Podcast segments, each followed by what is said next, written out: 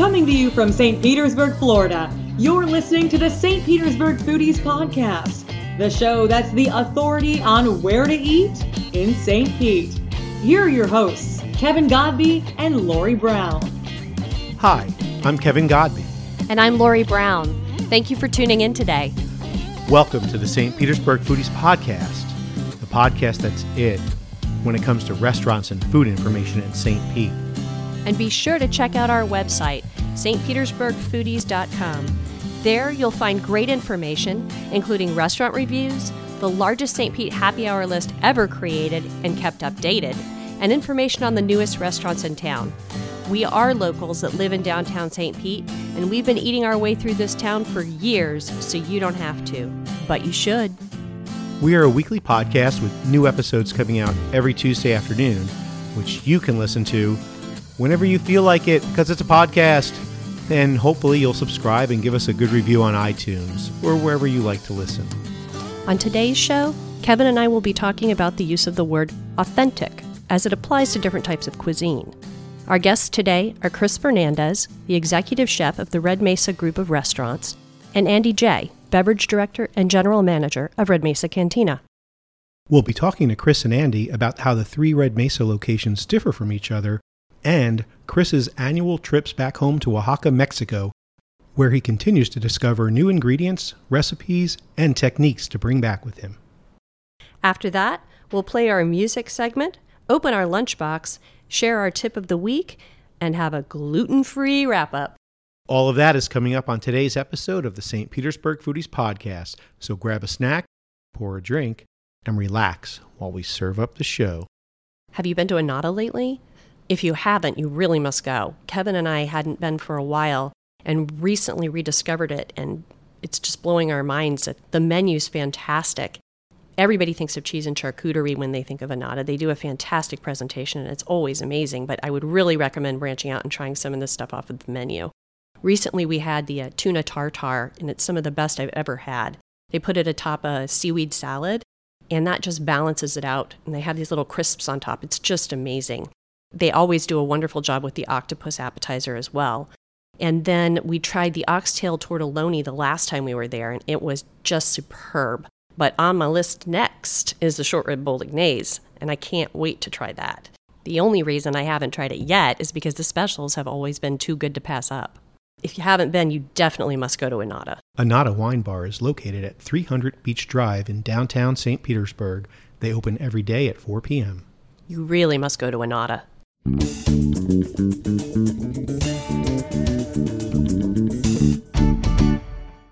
So today we're going to talk about authentic fill in the blank food.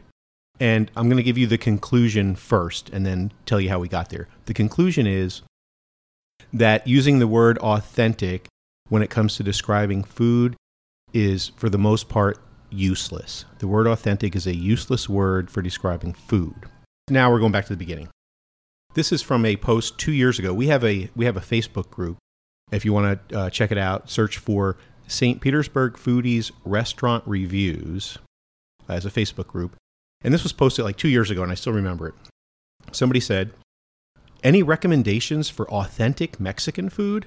Clarification. I'm looking for more traditional, homey kind of Mexican cooking, not orange braised duck confit, grilled pineapple, goat cheese, cilantro, and red chili jelly kind of tacos. We all love Red Mesa, just looking for something different. Nothing against the person who posted that because it was good that she made a clarification that what she was looking for. The only problem is she said, any recommendations for authentic Mexican food? The thing is, I bet you anything that 99.9% of the people in America, at least, not just Florida or St. Pete, have zero clue whatsoever what authentic Mexican food is. Because if they did, they wouldn't want it. Because the first tacos that ever came out, it wasn't ground beef in there. It was what's called offal meat. O F F A L, I believe. Even though it sounds like awful because it's kind of awful because it's entrails. That was the first taco. So if you really want authentic tacos, you better be eating entrails. Authentic to one person isn't the same to another person. I mean, it goes back to the topic we had before on childhood foods. I really believe that people's tastes are formed from the beginning, from their times with their parents, the food they had as they were growing up. People base authentic off of nurture. Yeah, and like I talked about on that episode, that the first quote Mexican food that I had as a kid were tacos from the uh, like Old El Paso or, or Ortega taco kit, where they're hard shells. It's ground beef, lettuce, tomato, cheese, and taco sauce, whatever taco sauce is. There's no such thing as taco sauce. It was invented. It's not like authentic taco sauce brought to you by Old El Paso. I still crave tacos that are hard shell with the ground beef, this the same stuff, and And you'd probably be happy as could be if I came home with Old El Paso. Yeah, but I wouldn't admit it on the podcast. Uh, so, authentic. The reason I say it's a useless word because you're saying authentic Mexican. Okay, from which region, which neighborhood? That's like saying, What's authentic American? right, that's like saying, "Au- I want some authentic American food. Okay, well, do you want authentic American food from New York or Texas Or North America or South America? or New Orleans? Right. They're all different. There's there's how many I don't even know how many kinds of barbecue there are. That's probably that's another whole conversation we could we'll have to research on. But there's you know there's North Carolina barbecue, there's Texas barbecue, there's Kansas City barbecue. They're all different. So it's also like saying authentic barbecue. What kind of authentic barbecue? It makes no sense. Aside from the uh, the post that I read in the beginning of this, every time we write an article on stpetersburgfoodies.com, we've done reviews of Mexican restaurants and then we post a little intro and the link in the Facebook group, and there's always somebody screaming, "It's not authentic!" Ah, I'm out. yeah. So I know we're focusing mostly on Mexican because that's where it seems to come up the most, but it, it applies to every type of food from every whatever country, region, type of cuisine. Absolutely. Italian as well. I mean, Yeah. mostly people think Southern Italian, red sauce, all the. Yeah, spaghetti and Right. meatballs, lasagna, ravioli, but there's that's one region of Italy. Yes. There's a great article that I, I linked to back a few months ago when we posted the uh, 10 best taco places in St. Pete. It's on Smithsonian.com titled, Where Did the Taco Come From? I encourage you to Google that. It has a lot of great information on the history of the taco, uh, how it originated. That's where I got my information on that. It was uh, entrails and guts and s- stuff were the first tacos. Blah. So sh- you should definitely check that out. Now, here's another thing, another opinion I have. Even though I'm saying that the use of the word authentic is pretty much useless when describing food, well, the more general you are. But at the same time, I wouldn't criticize a particular restaurant. What popped in my head is Agave on St. Pete Beach, which is a great Mexican restaurant. Right on their sign, real big outside, it says authentic Mexican food. Well, what that really means is authentic from their neighborhood where they came from in Mexico. That's what it really means. Right. It doesn't mean for the entire country. Everything with food is subjective. And whether we like to admit it or not, you want to be a food critic, you want to say you're awesome, you want to say things are wonderful and great, it's still subjective. It's your opinion. And everybody, I mean, anybody that consider, considers themselves a good cook or a chef, I think, they one of the things they usually pride themselves on is that they don't follow a recipe because that's copying somebody else. A recipe can be a guide, but usually everybody likes to put their own personal twist on stuff. I know I do. Absolutely. And so now is it not authentic? Well, it's authentic Kevin Godby version. it's authentic to you. That's really the bottom line is everything is really authentic to you. Yeah. So if you want to use the word authentic, just keep all that stuff in mind or don't use it. So we'd love to hear your thoughts too. You can send us an email at info at stpetersburgfoodies.com, leave a comment on our webpage at stpetersburgfoodies.com, or comment on social media at any of our uh, sites on Facebook or on Instagram.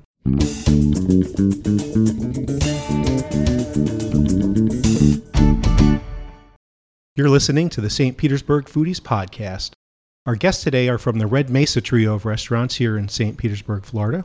We have with us an authentic Mexican, Chris, Chef Chris Fernandez, and beverage director and general manager Andy J.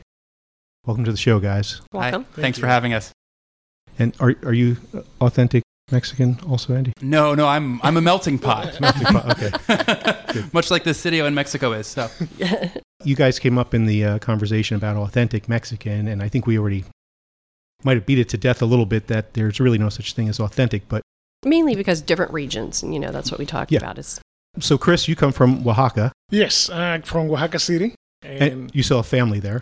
I do. I do have like uh, my dad's still there, and a couple sisters and two brothers. And you go once a year? I go once a year. I go. I used to go like three weeks or so, but now I cut it down to like ten days. You know, after ten days, I really want to come back home. right? But that that gives me enough time to go and uh, um, just spend time with the family, see friends, and I use that time as well for uh, um, learning more about my culture and my food. So Mm-hmm. Yeah, I guess there's there's always something new that you can learn. Things are always evolving. absolutely. Or you come up with a new idea like, hey, what if I did it this way this time and added this ingredient? And it's a slightly new thing now. right. How old were you when you actually came to the states? I was uh, gonna be 15 when I came to the states. Mm-hmm. So you know, it's like a long time ago. You. and to St. Pete originally? Yes, or- actually, yes. I was here in St. Pete. Uh, I did flew over. You know, I was in Utah for no more than a month, but my sister lived here, and my brother-in-law got transferred here, so I came here like it was like the late 80s. Mhm. That's when I got here. When and how did you decide to be a chef? Well, that was probably um, early 90s. But pretty much growing up with my mom used to be a great chef. She would cook every weekend, every day for families, friends, uh, um, birthdays. Everybody that has something going on with the family, they always wanted Mami Chata to, to make dinner for us. and uh, she, like I said, weekends always you see the big displays at the house. That was something that I was. I was young. I was probably like four or five years old. You know, just hanging out with mom all the time. And then at one point, my sister owned a couple restaurants in Oaxaca City. That was probably more like late 70s. The, again, the person that was cooking all the time was my, my mom. So, you know, I hang out there, the same thing, and always help out, you know, a little bit, but I always was like in the kitchen with her. So when I decided to become a chef, pretty much um, my first couple years uh, here in the states was working as a busboy, food runner, you know, uh, make pizzas. Uh, I did a little bit of every kind of cuisine, and then uh, uh, when I got really focused on is when I started working at the Columbia restaurant in 89, 90, Uh-huh. right here at the pier. oh wow. Yes, uh, it took me back then. That was one of the first really restaurants that I worked for. So I worked at the Columbia restaurant for about four and a half years. Right about 94, I needed to work. I needed to do something else besides just the Columbia restaurant. I was going to school and needed a part time job. So um, one of my friends, uh, which is right now our uh, banquet chef, uh, Ponciano, uh, he's like, you know, over there on Fourth Street by our house, there is a little mine restaurant. He's, I say, a mine? He's like, yeah, because it's packed all the time. Like when you go and get gold on a mine, everybody's like going back and Oh, forth. oh, like a gold mine. Like okay. a gold mine. I'm like, what? And he's like, yeah, the name is the Sea Bar Restaurant. And I'm like, so, you know, uh, like a couple weeks later, I went over there and uh, applied for a job. And Peter uh, interviewed me. I remember that. He uh, interviewed me. He's like, you know, okay, you know, I need a line cook. hmm So I started working there like, uh, actually, that was more like, it was 93, I'm sorry. It was like 93.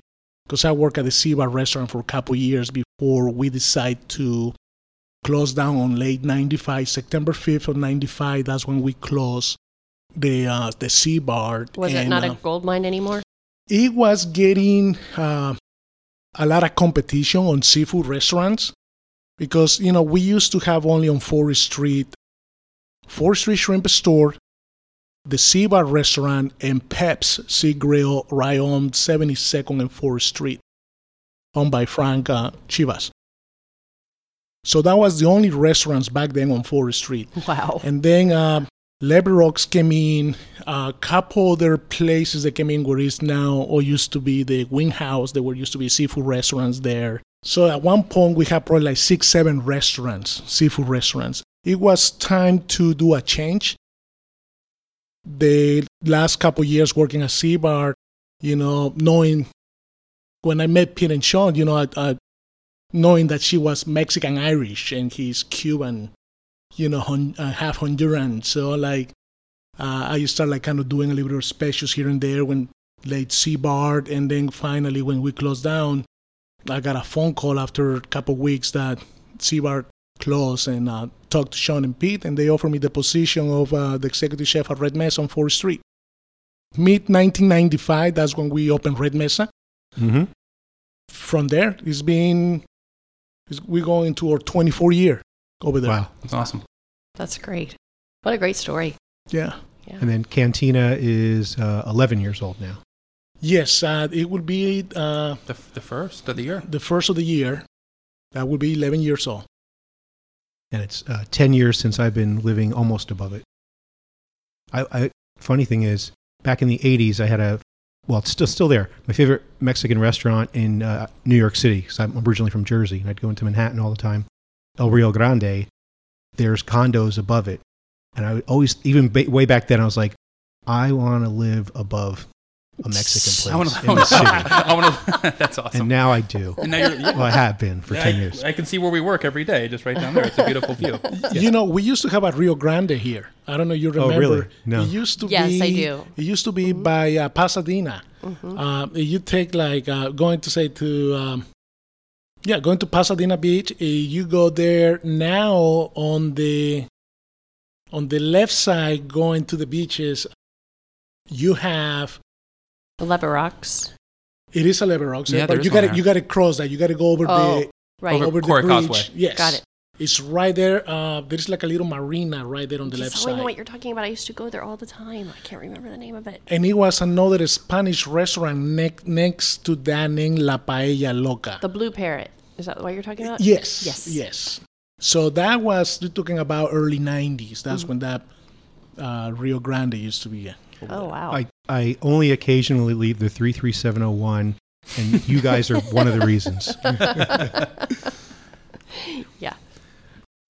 I know in the in the 10 years I've been here and going to Red Mesa Cantina on a regular basis, there are certain menu items that were there 10 years ago, 11 years ago, and they're still there today, and I'm really glad that they are.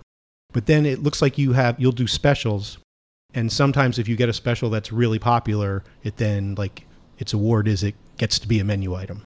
Yes. Uh, well, you know, that's when we create our menu. We get uh, feedback from the customers and from the employees, and uh, and we do track on numbers too. What sells, what good, what is good, what fits into the theme that we have. Because Cantina is something totally different than the other two restaurants that we have.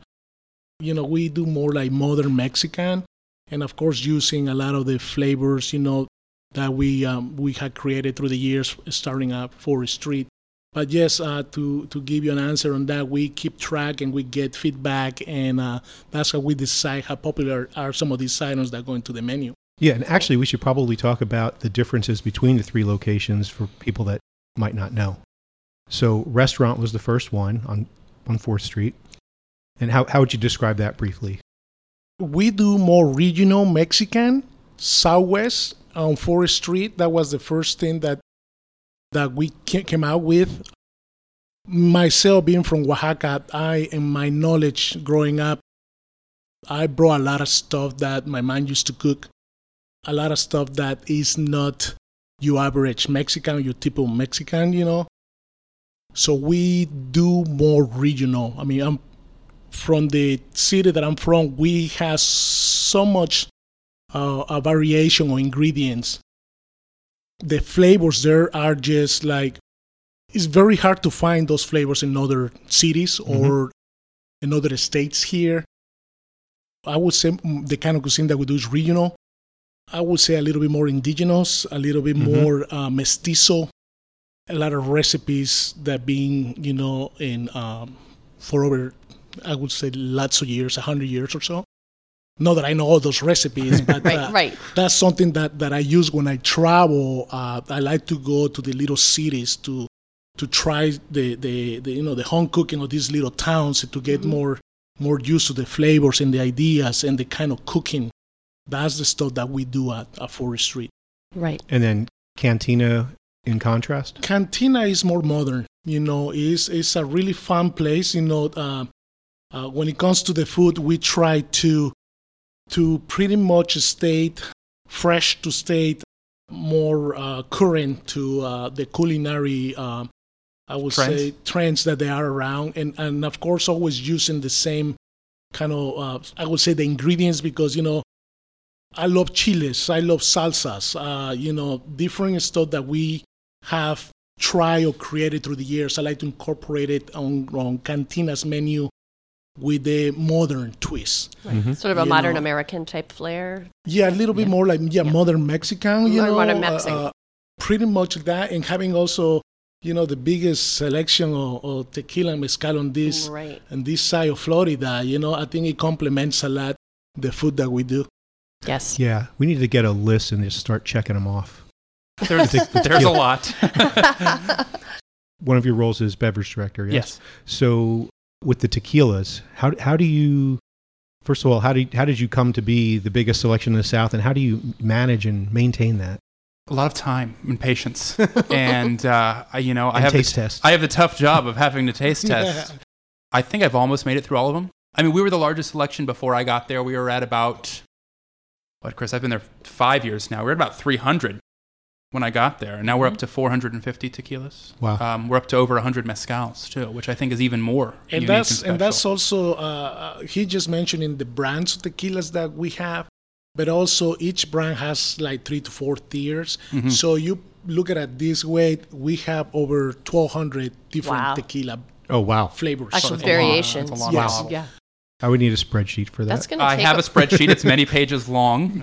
Yeah, the many, many, many books of notes. and you guys have regular tastings as well, tequila tastings. Yes, uh, second Tuesday of every month, we do a Tequila Tuesday. It's free to all guests to sign up. Uh, first 30 or 40 to sign up have space. Um, I personally do a class every Tuesday at 3 for the staff, so I further educate them on tequila or whatever current trend is in the, in the That's drink great. Yeah, Can I sit in on some? I was going to this? say, I, I volunteer to be staff on Tuesdays. absolutely. Yeah, just send me an email. Come on in.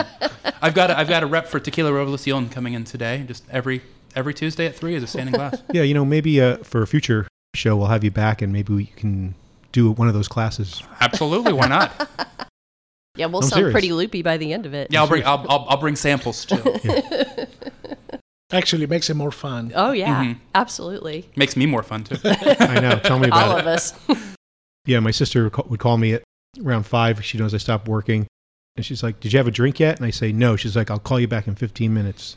Nice. By 5:15, did you have a drink yet? Exactly. Yeah, that's the idea. Let's take a quick break there, and then we'll be right back. Today, there's a beer for everyone. Hey, me and the guys are going out for a beer. You want to come along? Nah, I got a lot of data to enter into the computer tonight. Now, there's a brew for the future. Want me to bring you something back? Thanks, but I got some right here. Microsoft Brew. You got a beer tap on your computer? With a head so thick you can float a mouse on it. Let me get this straight. You make your own beer with the computer? With the right software, you can do anything. Microsoft Brew. Here, I call this one Windows 95. I don't know. It leaves a bad taste in my mouth. And if you gotta get there quicker, try the new ISDN malt liquor. And we're back with Andy J, beverage director and GM at Red Mesa Cantina, and executive chef Chris Fernandez. So we were talking about the different differences between the three spaces, and we have the the newest space, which is uh, Red Mesa Mercado, is how old now? that's gonna be this year coming out is gonna be our fourth year Mm-hmm. And the style there is a, uh, again now we're gonna go from uh, I would say regional Mexican on Fourth Street, modern Mexican uh, cantina. Now we're going to a little bit to more Cali, Cali style, Cali Mex, Mhm. a little bit of uh, lightly Tex-Mex on it. Kind Uh, of more street foodish. more street food, more. Uh, you've been re- you've been to Cali, you know you've been to Texas. Uh, you find out that pretty much uh, as you driving by, like every corner or every couple blocks, you find a burrito joint, and that's pretty much uh, what. When we decide to come up with this concept, uh, Sean is from uh, uh, from Cali, and uh, she grew eating, you know, um, at Rosa Maria's, one of these little nice Mexican uh, burrito joints, like around the corner from her house and we wanted to have something similar to that.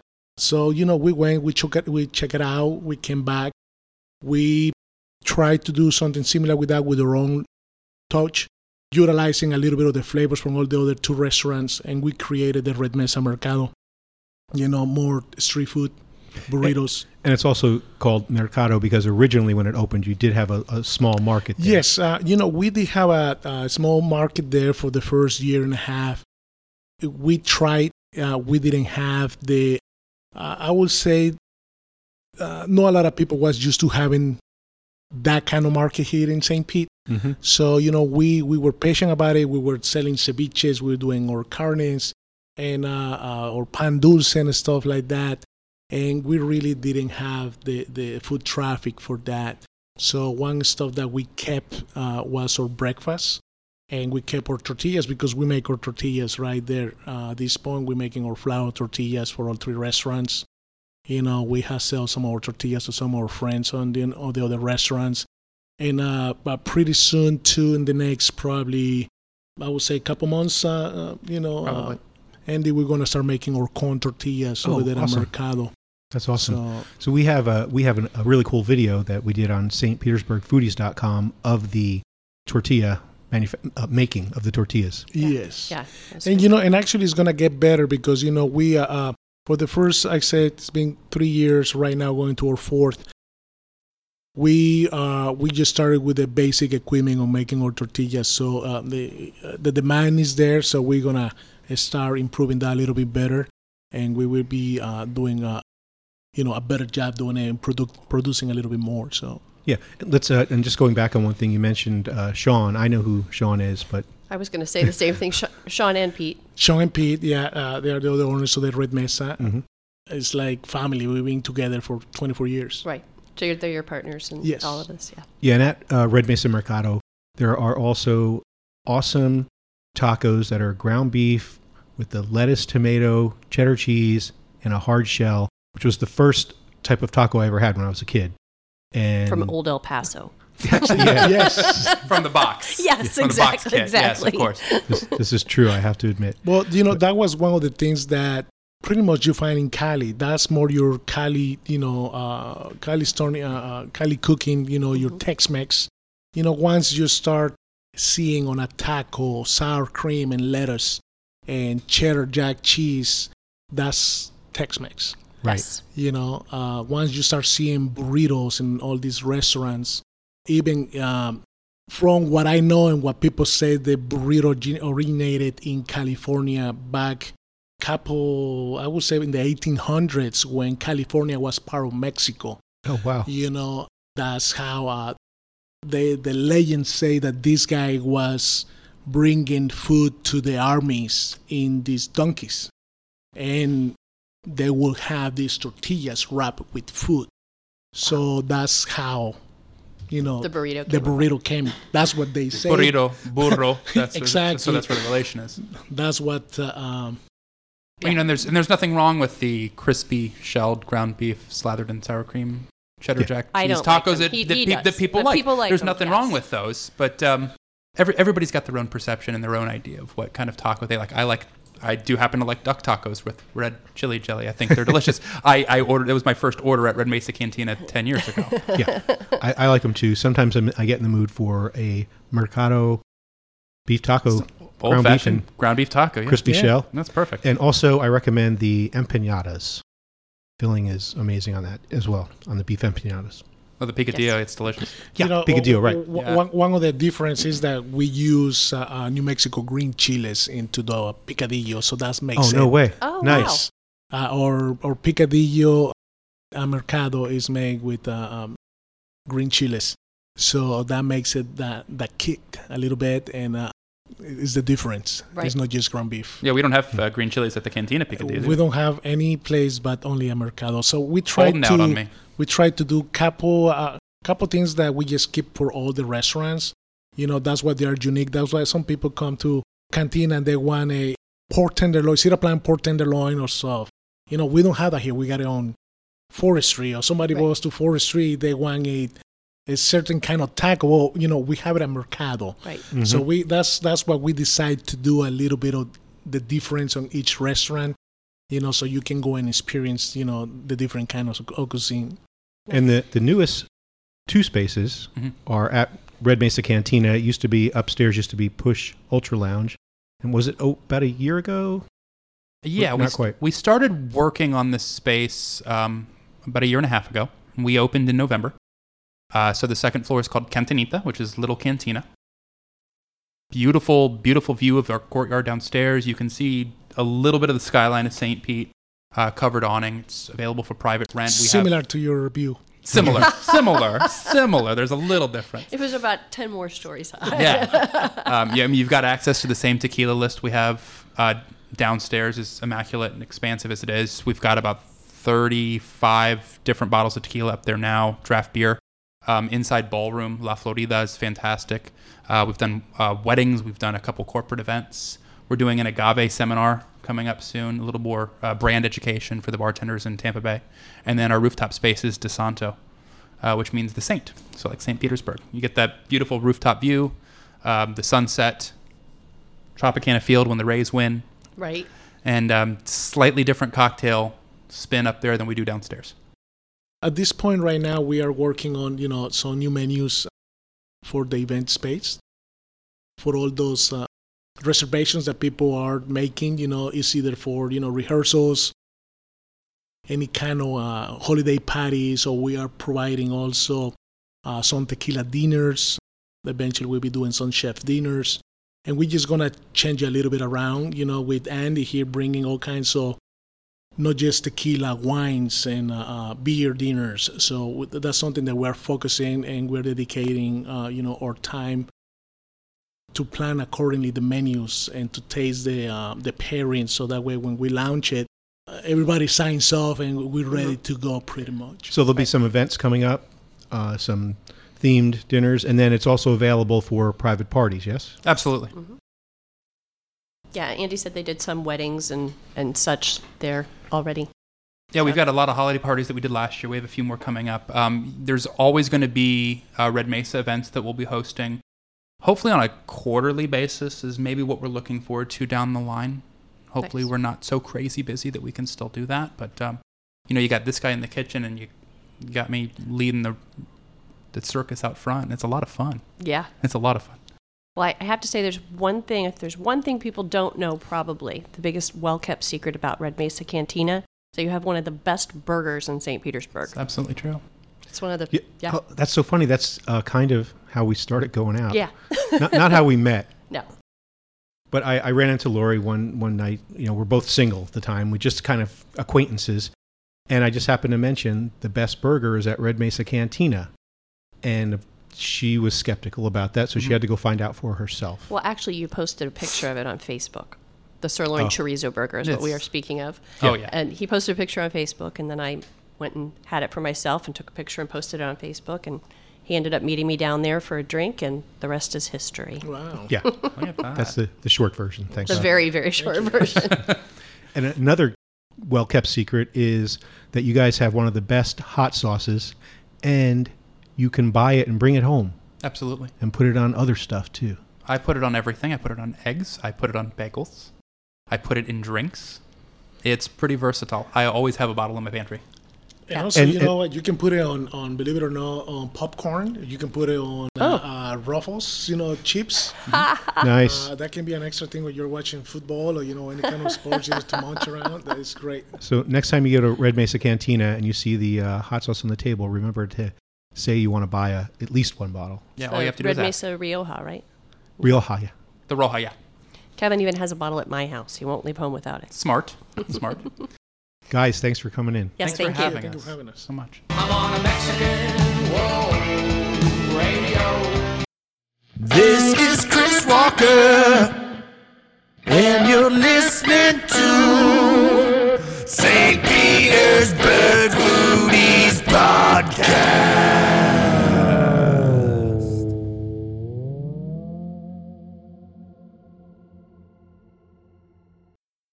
Welcome back to the St. Petersburg Foodies podcast.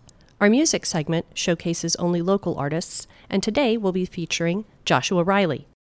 From Joshua's website, Riley has a style and message all his own. What I want people to get from listening to my music is yes, there is hope in these hard times, says Riley. His lyrics and music convey the poignant truth that life can be brutal or grand as we navigate the road ahead and face up to the road behind.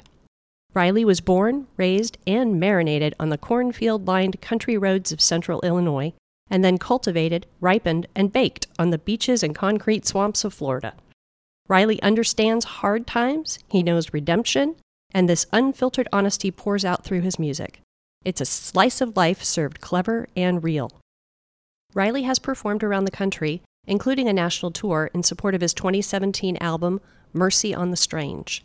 And while deepening his roots as a family man in Florida, Riley has become one of the most respected and beloved musical acts in the Tampa Bay area. Before we hear the music, we have Joshua in studio with us to answer the Fast Five Foodies questions. All right, Joshua, I'm going to fire off these questions now. Absolutely. What's your favorite food? My favorite food, originally from Springfield, Illinois. So, my kind of favorite food that I long for is uh, is a bit of a gluttonous dish. It's uh, something that was originated in Springfield, Illinois. It's called a horseshoe. What is that? So, yeah, horseshoe is essentially you take two pieces of one or two pieces of toasted bread, a protein. Generally, it's a a beef patty, ground beef patty. From that point, cheese sauce, then French fries over the top of that, and then more cheese sauce. Jesus Christ, boy! What did you eat? That is gluttonous. Wow. It's very gluttonous, and it's it's kind of like a staple of my hometown. Each restaurant has their own version, and you can get a smaller portion called a pony shoe, Uh-huh. or if it's uh, too early in the day, you can get a breakfast horseshoe or pony shoe, which they, you know, sausage patties, sausage gravy, maybe uh, hash browns or home fries instead of French fries. Is there a traditional type of bread they use? No, I think Texas toast, kind of Mhm. like a, a thicker bread kind of thing. So it's not too often that I have these. I don't even make them at home, but every time that I go back to my hometown, I'll have at least at least one pony shoe somewhere. Wow, I learned something new every day. That's right. Okay, what's your favorite restaurant in St. Pete? My favorite restaurant in St. Pete. That's a good question. Uh, I really enjoy the Mill. Yes. Yeah, Mill's the, great. the Mill is really really nice. Yeah, you can't go wrong there ever. Salt or pepper? Pepper. Okay, that's Kevin too. Cilantro, love it or does it taste like soap? Yeah, I absolutely love it. For me, it tastes like soap. Hmm. It's so strange that it, It's a genetic thing. Yeah, Can you cook? I can cook. Yes, not hmm. nearly as well as my two brothers. Yeah, I've always enjoyed it, and especially learning from my older brother, who's gone from being the one who could scrounge together something in our kitchen when we were 10 and 12 years old to owning his own catering company now that he does really, really well with in the Springfield area as Wow. well. So, That's great. yeah. Well, now we're about to listen to your song "Summer's Come and Gone." Okay. And that's off what album? Uh, it's off my, my first album. It's called Mercy on the Strange. Nice. Uh, we released that. Uh, it was recorded real close to St. Pete here at Zen Studios, Mhm. and we released it in uh, 2017. Any background on the the song? What inspired it? Uh, yeah, I, I do a songwriting group on Tuesdays at Crooked Thumb Brewery in Safety Harbor, and so I put out different themes for each week for people to challenge them to write a new song, and Mhm. the theme was summer. It ended up being more a song about just enjoying the moment. Uh, it's kind of a summer love song, but really it's just about so, taking it all in and, and enjoying each moment as it comes. Well, great. Thank you. Let's let's play. All right.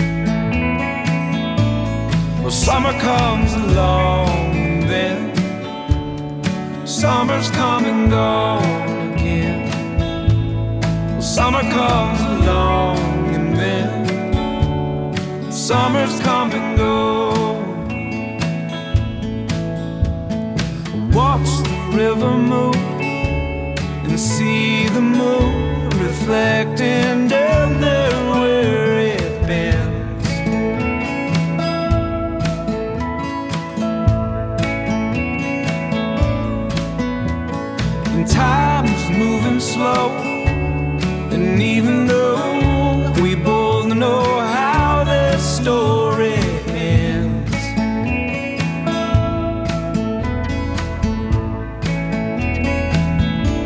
well, summer comes along and then summer's come and gone again.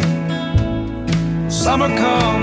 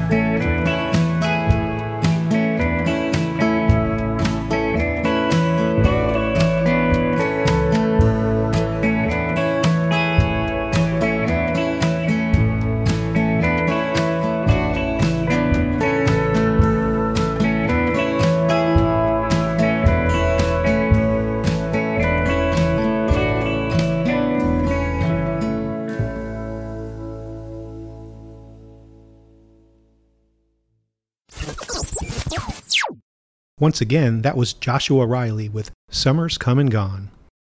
So for lunch today, we ordered 11 Chicks Yummy Creations from Bite Squad because we're having a working lunch doing our podcast. Kevin was going to order tacos as he always does. But then I told him I was getting an arepa. I had no idea what that was before I got it today. And he described it and it sounded amazing. So I wanted that with carne asada, which is my favorite. So of course then he decided, I want that too. So we got two different items to share. Chick number one with carne asada, bacon, avocado, cilantro aioli, and a special combination of Venezuelan cheese. Of course, I had them leave the cilantro aioli off for me. We also ordered chick number eight, paesa. It's carne asada, pork, fried egg, sweet plantain, chorizo, black beans, avocado, homemade sauce, and special combination of Venezuelan cheese. They were both delicious, just bursting with flavor. Didn't you think so? Yeah, they were awesome and they are also very hearty portions. Next time we can share one of them. That's how huge they oh, are. it was huge. It was getting everywhere too. It was And, yeah, delicious. We got extra hot sauce. The hot sauce is awesome. It's called spicy sauce. Spicy sauce. Why did you like it? Oh, I liked it because it was just besides having the heat that Kevin liked the most, it, it really has such good flavor to it. It's hard to find sauce like that. It was delicious. Yeah, and the other thing is we got lifesavers for dessert. You're putting putting me on. Each juicy piece has always had less than 10 calories. You bet your lifesavers. Wow, I can eat lifesavers and watch my figure. Tell you what, you eat the lifesavers, I'll watch your figure. Bobby! So while we have lunch, we also like to read our mail. Our mailbox segment this week is a brief one, but a fun one. We have email from uh, Matthew Mitchells. He says, Keep up the amazing podcast. Would like to see a review of the Peabody in St. Pete. Hint, get the fish tacos. Matt. Thank you, Matt.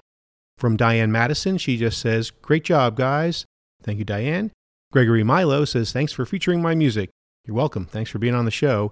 And Leah Ogren says, Love me some Gregory Milo. And Leah is a musician herself, and she will probably be coming on in the future.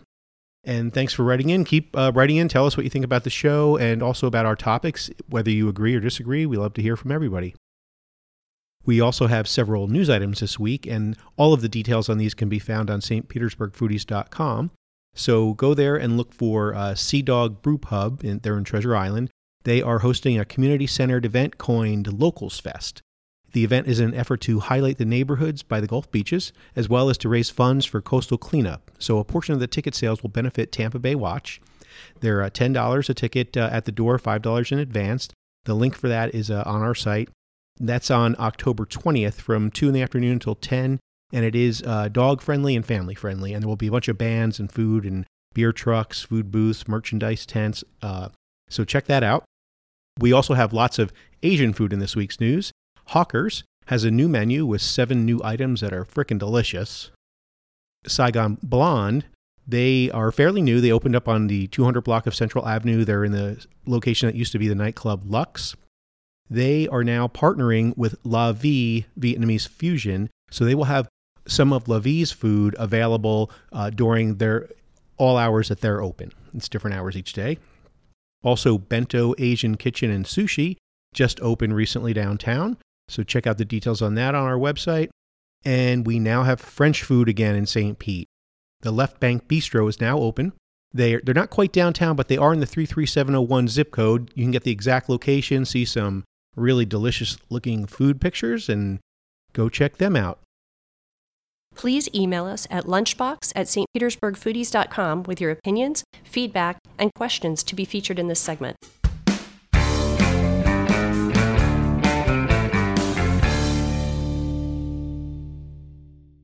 This is Jason Griffin from the Mill Restaurant, and you are listening to the St. Petersburg Foodies Podcast.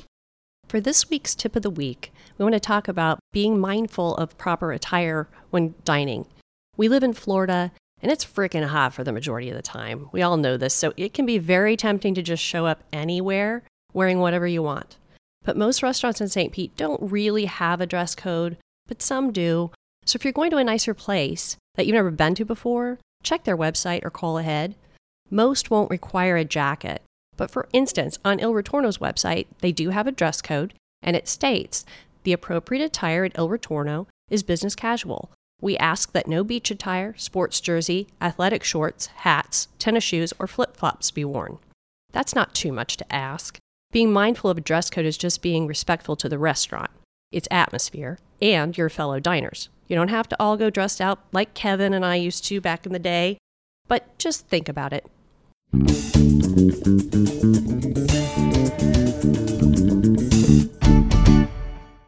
Thank you for listening. Thanks to our guest, and thanks to our sponsors. Our announcer is Candice Aviles from Meet the Chef and Channel 10 News, and our intro music is provided by the Chris Walker Band. We'd like to remind you to check out all the latest restaurant reviews, foodies news, top 10 lists, and updated happy hours on stpetersburgfoodies.com. If you're listening to us on iTunes or any other podcast app, please give us a rating and also remember to share the show with your foodie friends. Until, next time, may your food be hot and your bubbly cold.